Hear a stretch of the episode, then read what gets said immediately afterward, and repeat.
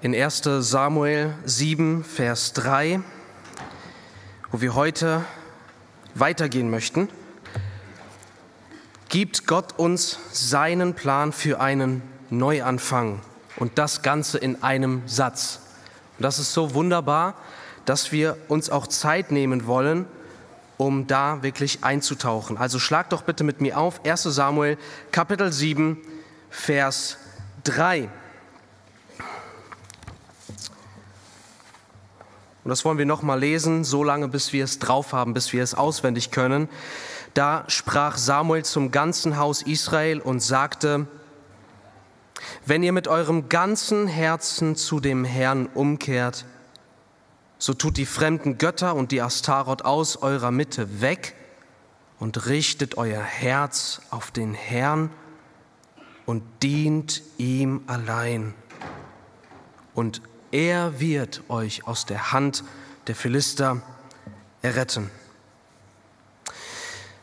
Herr Jesus, wir danken dir für dieses Wort und dass du uns nicht im Dunkeln lässt darüber, wie wir wirklich ein Leben in deiner Nähe und in deinem vollen Segen leben dürfen. Und deshalb bitten wir dich, Herr, dass du jetzt deinen großen Lehrer der Wahrheit, den Heiligen Geist, hier jetzt wirken lässt in unser aller Herzen. Denn ohne dich können wir nichts tun und ohne dich können wir auch keine Wahrheit verstehen. Und deshalb bitten wir dich, hilf du uns jetzt, Herr und lass dein Wort bewirken, wozu du es gegeben hast. Das glauben wir. Zu deiner Ehre und in Jesu Namen. Amen. Das letzte Mal haben wir gemeinsam gesehen, dass Gottes Volk einen Neuanfang braucht, sobald das Herz nicht ungeteilt Gott gehört. Sobald du ein geteiltes Herz hast, brauchst du Umkehr zu Gott. Und wir haben am Beispiel vom, von Israel gesehen, wie elend, wie beladen, wie schwer dieser Zustand des geteilten Herzens ist. Heute wollen wir, nachdem wir den Zustand uns angeschaut haben, nun mit dem Neubeginn anfangen. Und hier ist eine Sache ganz wichtig zu verstehen. Heute geht es noch nicht um die Umsetzung des Neuanfangs bzw. der Umkehr zu Gott. Eine Umkehr zu Gott braucht eine Vorbereitung. Und vielleicht ist die Tatsache, dass das aus den Augen geraten ist, der Grund dafür, dass viele unter uns schon mehrere Anläufe zu einem Neuanfang gemacht haben und es funktioniert nicht. Das erinnert mich daran, als ich ein Junge war, da wollte ich gerne meine erste Erfahrung machen und Auto fahren. Und ich habe mich ins Auto reingesetzt und ja, was macht man? Ich stecke den Schlüssel ein, den hatte ich mir von meiner Mutter gemopst und drehe das Zündschloss komplett durch und das Auto ruckelt nur so ein bisschen und geht noch nicht mal richtig an. Und ich weiß, ich verstehe die Welt nicht mehr. Heute weiß ich natürlich, so kannst du kein Auto starten. Zuerst muss etwas vorbereitet werden. Kupplung drücken, Bremse drücken, Schlüssel drehen und dann kann es losgehen, dann kannst du das Auto auf die Straße bringen, dann kannst du richtig Gas geben. Und genauso ist es mit einem Neuanfang mit Gott. Es braucht eine Vorbereitung. Und genauso wie beim Start eines Autos zunächst einmal Kupplung und Bremse aktiviert sein müssen, so, ist, so sind zwei Eigenschaften in der Vorbereitung notwendig, absolut notwendig, ähm, um das zu erfahren um zum Herrn wirklich umzukehren. Und diese zwei Eigenschaften sind Wehklagen einerseits und Entschlossenheit andererseits. Beides sehen wir hier im Text. Ohne diese beiden Eigenschaften ist keine Umkehr möglich. Und mit diesen beiden Eigenschaften ist 100 Prozent eine Umkehr möglich. Weil so hat Gott es uns hier gezeigt. Okay? Deswegen lasst uns diese zwei Eigenschaften heute ins Auge fassen. Es geht heute um die Vorbereitung des Neuanfangs. Erstens das Wehklagen. Bevor der Ruf Gottes zur Umkehr kommt, wie wir es gerade gelesen haben, schauen wir nochmal in Vers 2, weil da etwas ganz Entscheidendes steht vor dem Ruf zur Umkehr. Dort heißt es nämlich, am Ende von Vers 2, und das ganze Haus Israel wehklagte nach dem Herrn. In diesem Wehklagen ist etwas Negatives und auch etwas sehr Positives. Zunächst einmal das Negative. So sieht der Zustand mit einem geteilten Herzen aus. Die Grundstimmung unseres Lebens ist Wehklagen. Es ist ein Leben, wie wir es bei Israel gesehen haben, in Knechtschaft. Wir sehen es in Vers 3, da heißt ja, tut die fremden Götter und die Astaroth aus eurer Mitte weg. Also da gab es nicht nur einen Gott, da gab es mehrere Götter, Plural, und noch die Astaroth, mehrere Götter, die angebetet wurden. Und all diese Götter, die verlangen ihr eigenes Opfer von dir, vom Volk Israel, ohne etwas zurückzugeben. Das ist der Trugschluss bei jeder Form von Götzendienst. Egal ob wie damals oder mit irgendwelchen modernen Formen des Götzendienstes, du gibst, du investierst, aber du bekommst nichts zurück. Du wirst geknechtet, du wirst ausgesaugt. Also Knechtschaft statt Freiheit. Wir sehen auch Niederlage. Sie sind von den Philistern dominiert. Sonst würde es hier nicht heißen, wenn ihr zum Herrn umkehrt, dann wird er euch aus der Hand der Philister erretten. Sie sind nicht ihre eigenen Herren, sie sind in der Hand jemand, jemandes anderen. Sie werden beherrscht, das ist Niederlage. Es ist auch Distanz zu Gott. Wir haben gesehen, die Bundeslade, die ja vom Herrn geschenkt wurde, der gesagt hat, dort will ich mit euch zusammenkommen. Dort will ich mich mit meinem Volk treffen. Das, das symbolisiert die Gemeinschaft und Nähe Gottes unter seinem Volk, sein Wohnen in unserem Herzen, in unserem Leben. Und die Bundeslade wurde abgestellt und es vergingen 20 Jahre. Keine Nähe zu Gott, keine Begegnung mit Gott. Und es ist letztendlich ein Leben der Niedergeschlagenheit. Das ungeteilte Herz, um das dem gegenüberzustellen, wenn dein Herz ungeteilt bei Gott ist, dann ändert sich alles.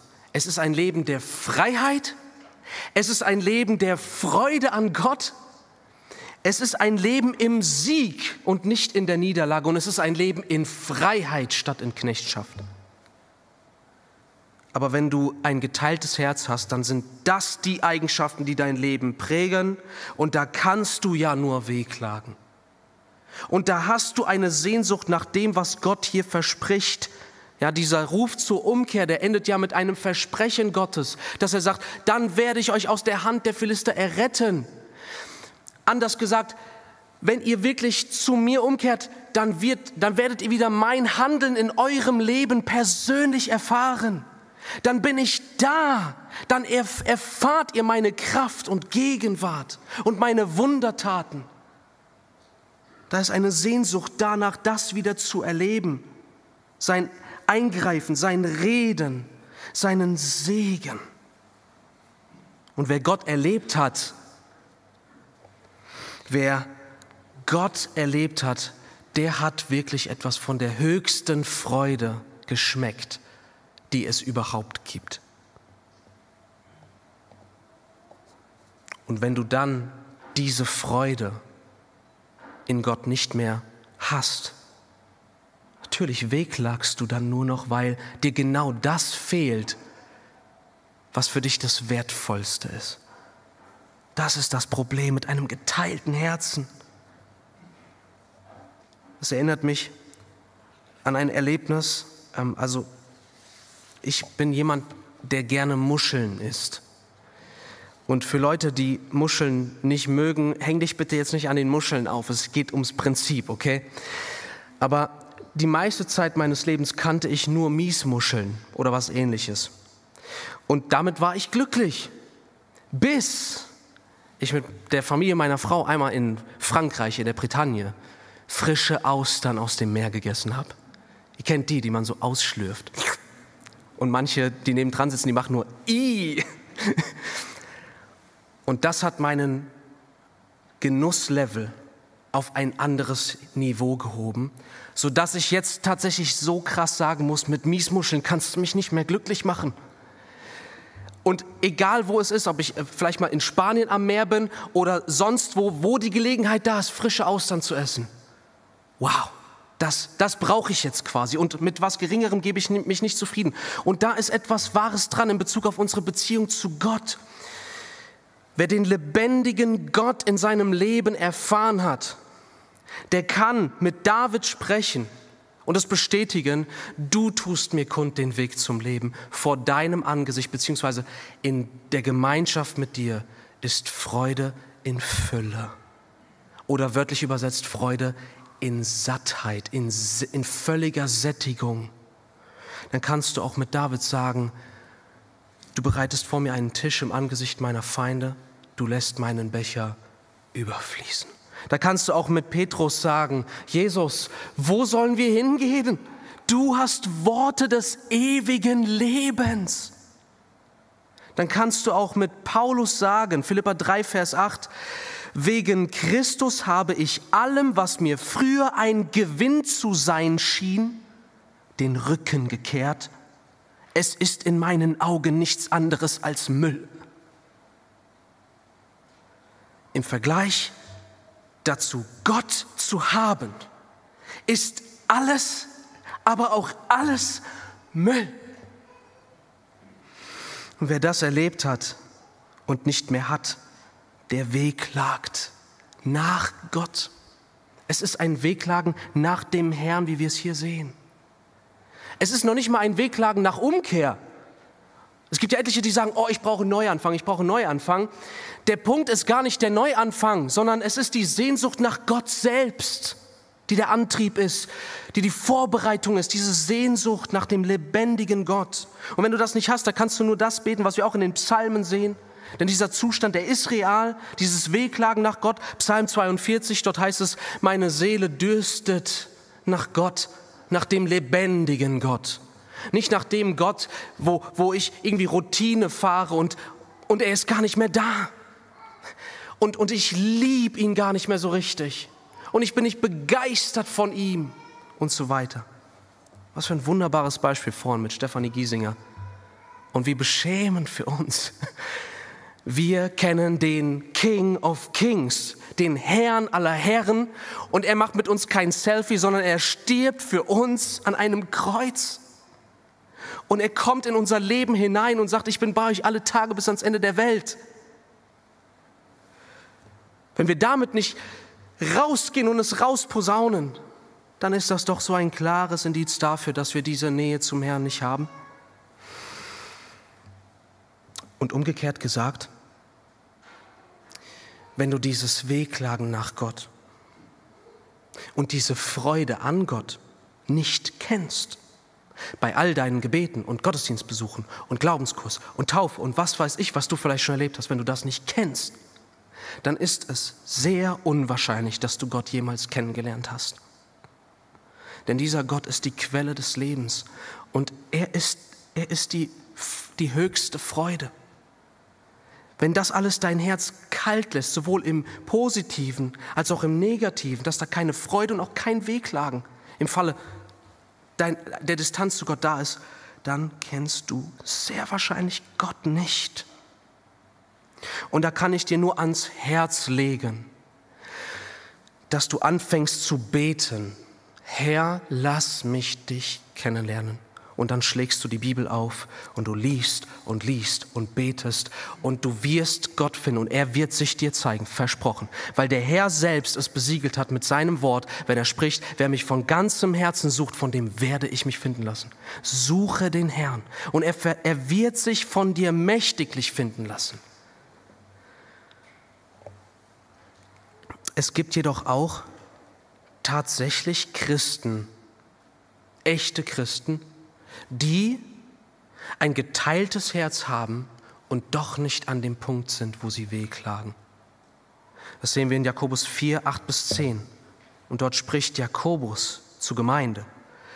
Reinigt die Hände, ihr Sünder, und heiligt eure Herzen, die ihr geteilten Herzens seid. Fühlt euer Elend trauert und heult, euer Lachen verwandle sich in Trauer und eure Freude in Niedergeschlagenheit. Demütigt euch vor dem Herrn, so wird er euch erhöhen. Da sind Christen, die haben Freude im Leben. Die haben Lachen im Leben. Trügerische Freude. Verräterische Freude. Zerstörerische Freude. Eine verwirrende Freude. Eine blendende Freude. Aber sie haben nicht die Freude am Herrn. Und sie wehklagen nicht, sie freuen sich. Wie viele Christen haben ihre Passion, ihre Freude in etlichen Dingen, aber nicht in Gott. Hier muss ich anfangen. Da bin ich überhaupt nicht befreit von.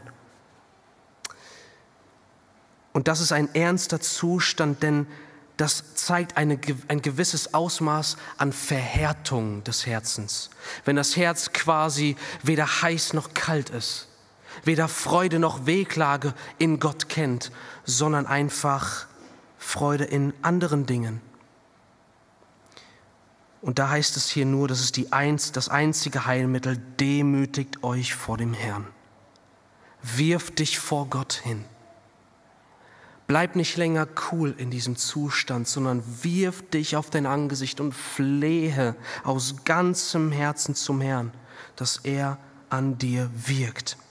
Also, das Wehklagen nach Gott ist etwas absolut Wichtiges, aber, und das müssen wir auch noch zu, zu diesem ersten Punkt sagen, das Wehklagen ist nicht die Umkehr. Mensch, habe ich lange Zeit gelebt und gedacht, Mensch, wenn ich wehklage über meinen Zustand über, über, oder über meine Sünde, dann ist das abgeschlossen. Es ist nicht die Umkehr selbst. Wenn das Wehklagen bereits die Umkehr wäre, dann würde Gott hier nicht nach Vers 2 in Vers 3 das Volk zur Umkehr aufrufen, oder? Aber erst nach dem Wehklagen kommt der Ruf, kehrt um. Und sonst würde Samuel wahrscheinlich auch eher sagen, also wenn das Wehklagen das Ziel wäre, da würde Samuel sagen, ah oh Mensch, der sieht so das traurige Volk, ah, oh, ihr Armen, Mensch, Gott sieht euer Weinen, ach, seid doch nicht traurig, ah, Gott vergibt euch, Gott hat euch lieb. Quasi wie so manch, manche Eltern das mit ihren Kindern machen. Ja? Da, gibt, da spricht man die Kinder auf irgendetwas Negatives an und dann kommt die super Taktik, erstmal anfangen zu weinen, zum Beispiel wenn sie was nicht bekommen und dann lässt du dich brechen und manipulieren und dann sagst du, ah, okay, weißt du was, nee, dann bekommst du es doch. Nee, nee, nee. Das Wehklagen selbst, damit kannst du dir noch nichts kaufen. Und Gott ist nicht beeindruckt, wenn sein Volk wehklagt und gleichzeitig in dem Zustand des geteilten Herzens bleibt. Das hilft dir überhaupt nichts. Das ändert nichts an deiner Beziehung zu Gott. Ich kenne das auch von meinem Jungen. Ja, wiederum Verzeihung, dass ich so auf meine Kinder als Illustration bringe, aber wie es mir schon von jemandem mitgeteilt wurde, Kinder sind einfach die beste Illustration, okay? Mein Junge, der hat zeitweise äh, so den Tick gehabt, dass er geweint hat und dann komme ich und es gibt schon lange keinen Grund mehr zu weinen und ich sage, Philo, hör auf zu weinen, hör auf zu weinen. Und dann sagt er, aber meine Tränen. Also quasi er ist in einem ganz miserablen Kreislauf gefangen. Er weint, weil Tränen rauskommen aus seinen Augen und die nerven ihn, aber die Tränen kommen, weil er weint. Versteht ihr? Und so können wir und, und das, das dauert dann teilweise lange, bis ich ihn davon überzeuge. Ich muss dann die Tränen abtupfen, abtupfen, abtupfen, bis er irgendwann den Sprung schafft, gerade so zum Nichtweinen. Und genauso ist das mit uns, ihr Lieben, dass wir in, in so einem Weglagezustand einfach verharren. Da ist vielleicht auch so ein Selbstmitleid mit im Spiel. Da ist vielleicht auch ein alles auf irgendwelche Umstände schieben mit drin. Aber Weglang ist keine Umkehr. Und es ist nach wie vor eben ein Wehklagen. Es ist keine Freude. Und das Wunderbare ist, du musst nicht im Zustand des Wehklagens bleiben. Da ruft Gott dich weg. Da ruft Gott dich heraus. Das zeigt uns auch 2. Korinther 7, 9 bis 10, dass Trauer nicht Umkehr ist, denn Trauer und Umkehr wird hier in diesen Versen unterschieden. Dort lesen wir, so freue ich mich jetzt, sagt Paulus zu den Korinthern. Ich freue mich doch nicht darüber, dass ihr betrübt worden seid, sondern dass ihr betrübt worden seid zur Umkehr. Also ihr seid betrübt worden zur Umkehr. Betrübnis zuerst ist noch keine Umkehr, aber, und damit kommen wir zu einem ganz wunderbaren Punkt, ja, man kann sagen, Wehklagen ist noch nicht die Umkehr und doch kann man sagen, das Wehklagen ist bereits der Beginn der Umkehr. Und das siehst du hier im Text. Ihr seid betrübt worden zur Umkehr. Diese Betrübnis über den eigenen Zustand, dieses Wehklagen nach Gott, das ist bereits wie die Dämmerung der Umkehr. Es ist wie das erste Licht der Veränderung, was in dein Leben hineinfällt. Und es zeigt auch, dass der Herr in deinem Herzen wirkt. Denn es ist die Güte Gottes, die uns zur Umkehr leitet. Und es ist das Wirken des Heiligen Geistes, was uns diese gottgeschenkte Trauer gibt. Diese Betrübnis, die du empfindest, sie ist ein Zeichen der Liebe deines Gottes, der dich ruft. Denn genau jetzt, und das sehen wir hier im Text, genau jetzt, da sie wehklagen, in diesem Moment kommt Gott zu ihnen durch seinen Propheten und sagt, genau dann kehrt um zu mir. Dieses Wehklagen nach Gott ist deshalb ein sehr hoffnungsvoller Zustand, und Gott ergreift jetzt die Initiative. Er lässt das Volk in seinem Wehklagen nicht allein, sondern er kommt zu ihnen. Er kommt ihnen entgegen. Er ergreift die Initiative. Und das ist so ermutigend, wenn du in diesem Zustand bist, dass du sagst, ja, das ist mein, das ist mein Zustand, dieses Wehklagen, diese Sehnsucht nach Gott. Dann darfst du wissen, dass Gott auch jetzt genau zu dir, wie damals zu Israel, kommt und dich einlädt und dich auffordert kehre um zu mir. Du hast Gott auf deiner Seite. Er ist bereit, dir zu helfen. Er läuft dir quasi entgegen, wie der Vater dem verlorenen Sohn, der noch auf dem Weg nach Hause ist, in Lukas 15. Gott erhebt sich und er kommt dir entgegen und er möchte dir helfen durch den Heiligen Geist. Wenn er sagt, kehre um, dann darfst du wissen, er will, dass du umkehrst. Er will dich bei sich haben. Das ist so ermutigend. Deshalb fasse Mut. Das Wehklagen ist der erste Aspekt der Vorbereitung für einen Neuanfang. Und es ist auch ein ganz wichtiger Aspekt der Bekehrung. Ohne Wehklagen gibt es überhaupt keine Bekehrung.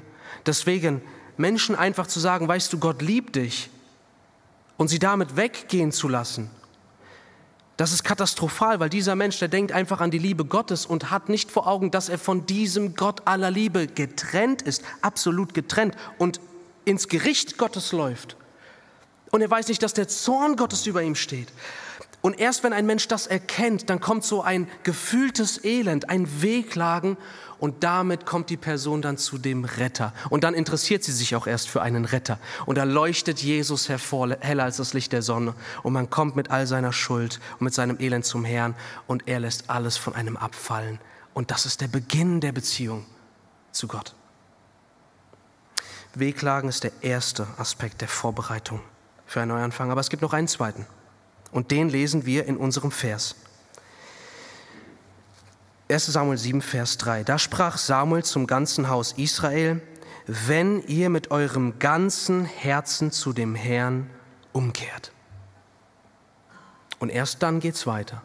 Dann tut die fremden Götter weg, richtet euer Herz auf den Herrn, dient ihm allein. Und der Herr wird euch retten. Das heißt, Gott wendet sich nicht an sein Volk, indem er direkt sagt, tut die Götzen weg, richtet euer Herz auf mich, und dient mir, sondern es gibt zuerst noch ein Wenn. Also etwas Zweites, was vor der eigentlichen um Umkehr kommt. Und es heißt hier, wenn ihr mit eurem ganzen Herzen zu dem Herrn umkehren wollt. Was ist die zweite Bedingung? Mit einem Wort ausgedrückt, Entschlossenheit. Keine Hintertürchen kein Mal schauen, wie es wird, sondern mit deinem ganzen Herzen zu dem Herrn umkehren. Jesus Christus sagt es selbst so klar. Lukas 14, 33, so auch jeder unter euch, wer sich nicht lossagt von allem, was er hat, der kann nicht mein Jünger sein. Jesus sagt noch nicht mal hier, der kann nicht mein bester Freund sein, sondern er sagt, der kann nicht mein Jünger sein. Und wenn jetzt jemand sagt, ja, aber wir sind doch aus Gnade allein gerettet, da kann ich sagen, ja und Amen.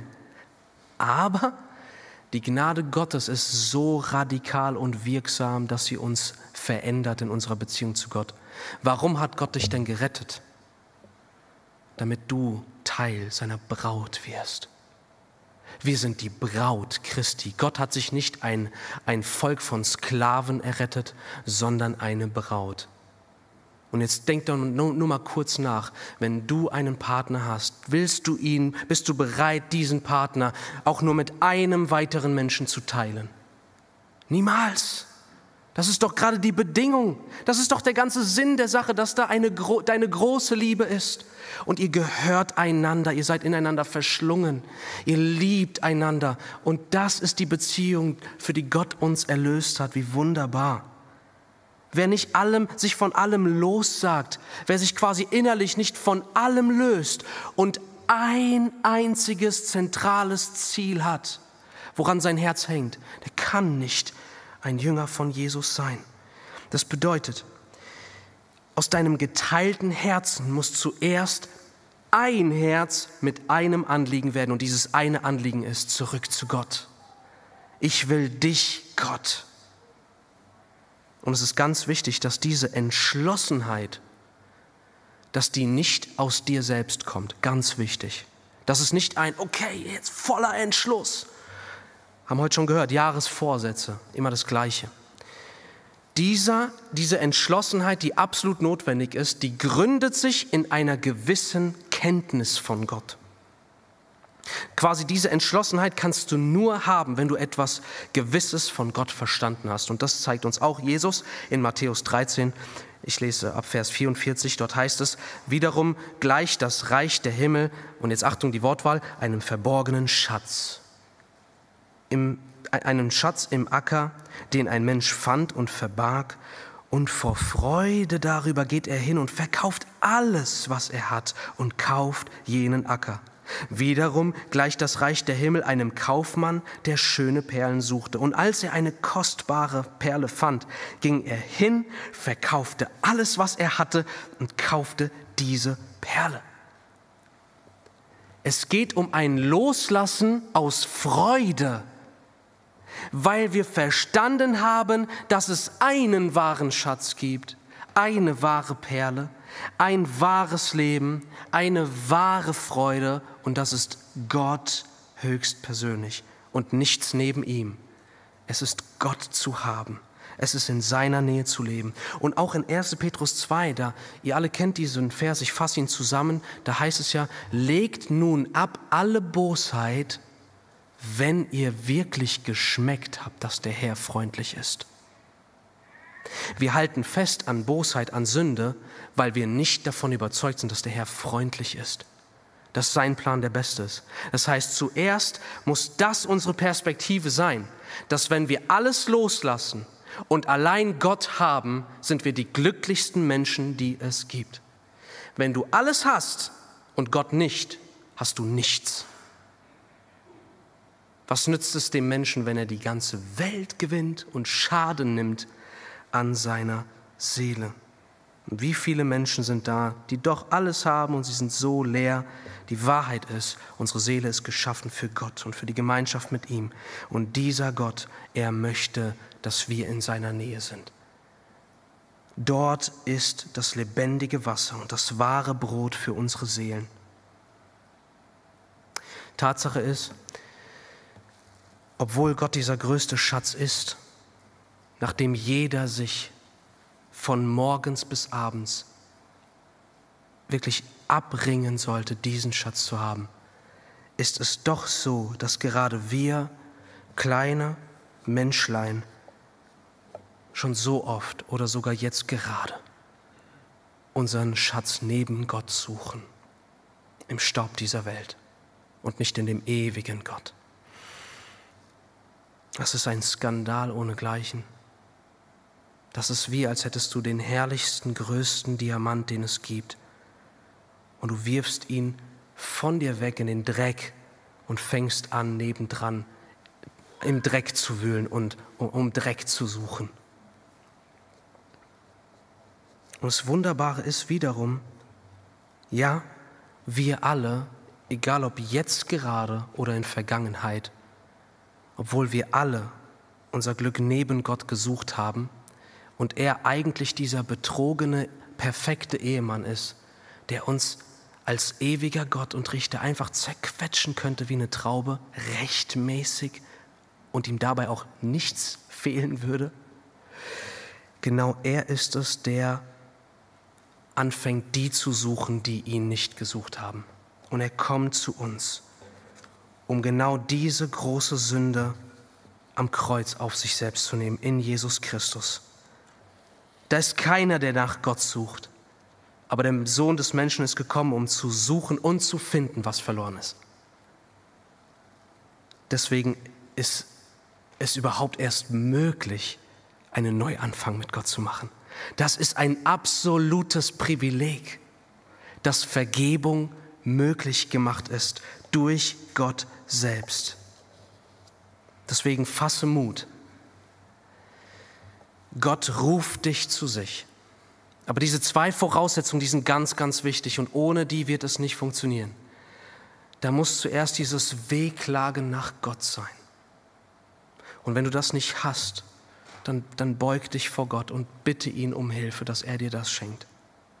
Und das Zweite ist die Entschlossenheit, dass du sagst, ich halte nichts mehr fest, ich lasse alles los und ich suche Gott allein und ich hänge mich an ihn allein. Denn die ganze Fülle Gottes wohnt leibhaftig in ihm und ihr seid zur Fülle gebracht in ihm. Deshalb fasse Mut und kehre um zu Gott. Er möchte, dass du zu ihm kommst. Und er möchte, dass du wieder diese herrliche Freude und den Sieg und die Freiheit erlebst, die nur er geben kann. Auch wenn das heute nicht die letzte Predigt ist zu diesem Vers und noch die Praxis, die Umsetzung der, des Neuanfangs mit Gott folgt, möchte ich jetzt nochmal zum Abschluss diesen Vers vorlesen und dir einfach Mut machen, auch wenn wir hier noch nicht fertig mit unseren Betrachtungen sind, warte keinen Tag länger, bis du diesem Vers gehorchst zur Ehre Gottes und zu deiner eigenen Freude. Deswegen lass uns noch einmal lesen. 1 Samuel 7, Vers 3. Da sprach Samuel zum ganzen Haus Israel und sagte, wenn ihr mit eurem ganzen Herzen zu dem Herrn umkehrt, so tut die fremden Götter und die Astaroth aus eurer Mitte weg und richtet euer Herz auf den Herrn und dient ihm allein. Und er wird euch aus der Hand der Philister erretten. Das ist Gottes Wort heute an dich. Amen. Lass uns aufstehen und den Namen unseres Herrn anrufen.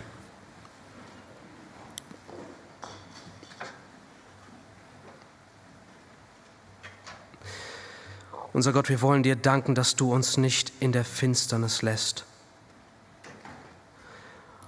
Und der die schlimmste Sache ist ja die, wenn wir als deine Kinder, die bereits rettende Gnade empfangen haben, die dich bereits kennengelernt haben, wenn wir tatsächlich uns von dir distanzieren und im Dreck rumwühlen, anstatt den größten Schatz zu besitzen und uns daran zu erfreuen. Und Herr, wir bitten dich deshalb, dass du an unseren Herzen wirkst und dass du eine echte Umkehr, einen echten Aufbruch wirkst in unseren Herzen.